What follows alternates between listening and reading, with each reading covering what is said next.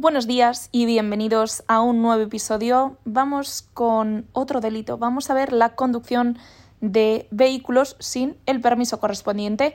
Lo encontramos en el artículo 384 del Código Penal.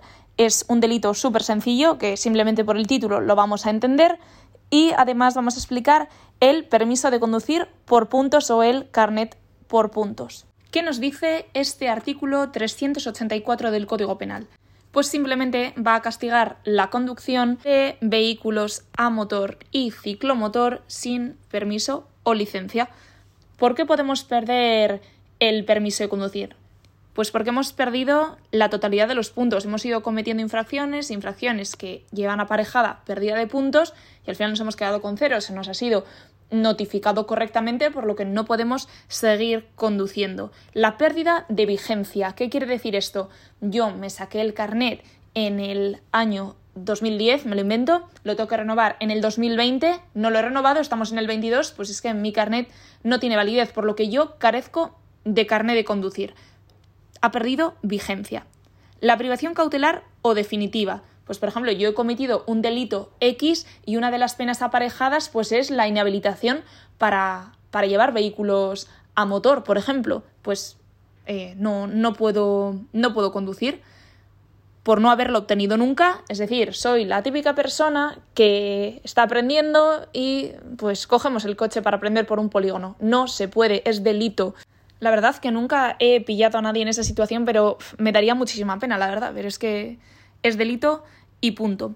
Bueno, como veis, delito facilísimo, concluido, y vamos a ver ahora el permiso por puntos. El permiso de conducir o carnet de conducir por puntos se instauró en el año 2006 con la intención de que conducir no fuera un derecho ilimitado. ¿Vale? Se establece un crédito inicial de puntos que se pierden como consecuencia de una conducta reiteradamente infractora. Sabéis que hay infracciones que llevan aparejada pérdida de puntos, 2, 4, 6 puntos, y infracciones que no llevan aparejada la pérdida de ningún punto. ¿Cómo funciona el permiso por puntos? tenemos como norma general un crédito inicial de 12 puntos. ¿Cuándo vamos a tener un crédito inicial de 8? Una persona Nobel que se acaba de sacar el carné o una persona que tenga que obtener de nuevo el permiso. Es decir, una persona que le hayan retirado el permiso por una sentencia judicial, una persona que haya perdido completamente los puntos, este tipo de situaciones. Hay cursos de reeducación vial y sensibilización que nos van a hacer ganar puntos y luego por otro lado tenemos, como os he comentado, algunas infracciones que llevan aparejada la pérdida de puntos. Es muy importante que sepamos que los puntos están asociados al conductor, no a un tipo de permiso en concreto. Los puntos son comunes a todos los permisos de conducir que tengamos, de tal manera que si perdemos todos los puntos no podremos conducir ningún tipo de vehículo. Yo solo cojo el, mi coche y tengo carnet B y carnet A. La motocicleta no la toco, pero pierdo todos los puntos con el B, con mi turismo. Me da lo mismo, no voy a poder coger mi motocicleta. Pierdo todos los puntos, son míos, no son de un permiso en concreto. ¿Qué pasa con la recuperación de puntos? Aquí se lía un poco y ha cambiado con la, nueva, con la nueva ley de tráfico, con la reforma que entró en vigor en marzo de este año 2022. Así que bueno, vamos a ver poco a poco. Soy una conductora que se acaba de sacar el carnet de conducir, mi permiso B, y tengo 8 puntos. Me asignan un crédito inicial de 8 puntos. Antes de la reforma, de marzo de este año, como os he comentado, los conductores nobles teníamos que pasar dos años sin cometer infracciones hasta que nos dieran 12 puntos. Pues ahora tenéis que pasar tres.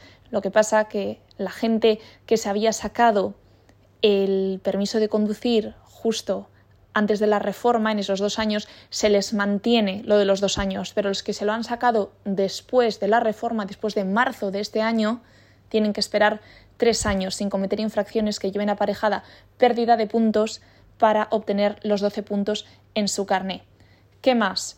Ya tenemos 12 puntos, queremos conseguir 14, pues ahora vamos a tener que esperar 3 años sin cometer infracciones que lleven aparejada pérdida de puntos y repetimos lo mismo hasta conseguir 15 puntos, otros 3 años hasta conseguir la totalidad del crédito de puntos de nuestro permiso de conducir. ¿Qué pasa si nos sacamos el carné hace mil años y nos lo han quitado? Pues bueno, tenemos que hacer un curso de sensibilización y nos van a asignar un crédito de 8 puntos. ¿Cuál va a ser la diferencia para conseguir 12 con los nobles? Que solo vamos a tener que esperar dos años y no tres. O sea que, en resumen, si a mí me han quitado el permiso de conducir o he perdido la totalidad de los puntos y quiero conseguir de nuevo el carné, hago el curso que me corresponda, apruebo, me asignan 8 puntos de crédito inicial, espero dos años sin cometer infracciones que lleven aparejada la pérdida de puntos y consigo 12. En cambio, si soy Nobel, me saco el carné, bien, me dan la L, tengo que esperar tres años para que me den un crédito de 12 puntos. Bueno, por otro lado, siempre está la cuestión de ¿puedo perder la totalidad de los puntos o más de 8 puntos en un mismo día? Por norma general, la respuesta es no, pero se pueden dar circunstancias excepcionales por las cuales sí que vayamos a perder el crédito total de nuestros puntos. ¿Cuáles son estas determinadas circunstancias? Pues bueno, por la comisión de infracciones muy graves, como pues, negarse a someterse a las pruebas de alcohol y drogas, que esto es, que es delito, lo que pasa que también existe un artículo del Reglamento General de Circulación que castiga esto de forma administrativa. Pues eh, realizar una conducción temeraria, eh, hacer carreras no autorizadas, eh, todo el tema de los tiempos de descanso y conducción en transporte, o sea que, por norma general, no puedo perder más de 8 puntos al día, pero si se dan determinadas circunstancias, sí puedo perder 8, incluso la totalidad de, de los puntos de mi permiso y quedarme sin carnet.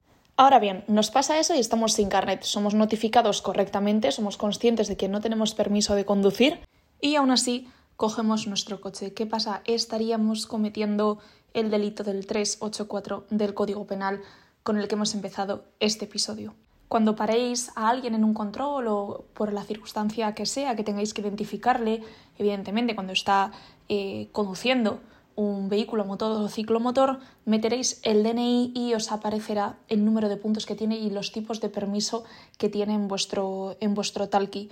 Si la persona no tiene carnet, normalmente sale algo así como comprobar vigencia. Entonces, pues bueno, lo habláis con vuestro centro de mando y control, con quien corresponda, y, nada, que os lo comprueben y entonces habría que imputar un delito a esta persona. Se le citaría para juicio rápido y os voy a decir las penas que lleva aparejadas, aunque para nosotros no sea algo súper reseñable a la hora de actuar. Se establecen unas penas de prisión de entre 3 y 6 meses, también una multa de 12 a 24 meses, esto es que el juez durante 12 a 24 meses nos dice, pues tenemos que pagar 36 euros al día durante 14 meses, por ejemplo.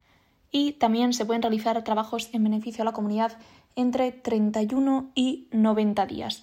Así que, bueno, eso es todo. Es un delito fácil, una cosa que nos vamos a encontrar más veces de las que os pensáis, sobre todo en gente pues, que quizás es reincidente porque tiene pues, un problema, por ejemplo, con el alcohol, le han retirado el carné por cometer delitos de alcoholemia y siguen cogiendo el vehículo. Es gente que al final eh, debería de pues, tratarse porque al final es una enfermedad, el alcoholismo y por supuesto ponen en riesgo la vida de los demás y su propia integridad física también. Tened en cuenta que esta gente normalmente se pone nerviosa cuando llegan los controles, eh, puede darse a la fuga, o sea, cuidado con que no nos atropellen. Lo primero somos nosotros, nuestra seguridad, la de nuestros compañeros y luego la del resto. Entonces, pues bueno, eh, ya damos por finalizado esto. Os invito a que visitéis la página de conceptos jurídicos en la que yo siempre me apoyo y cualquier duda para este tema consultad la página oficial de la DGT, que es de donde yo he sacado toda la información adicional, que algo tengo almacenado en el cerebro, evidentemente, pero bueno, siempre hago consultas para daros la información más correctamente posible. Así que nada, on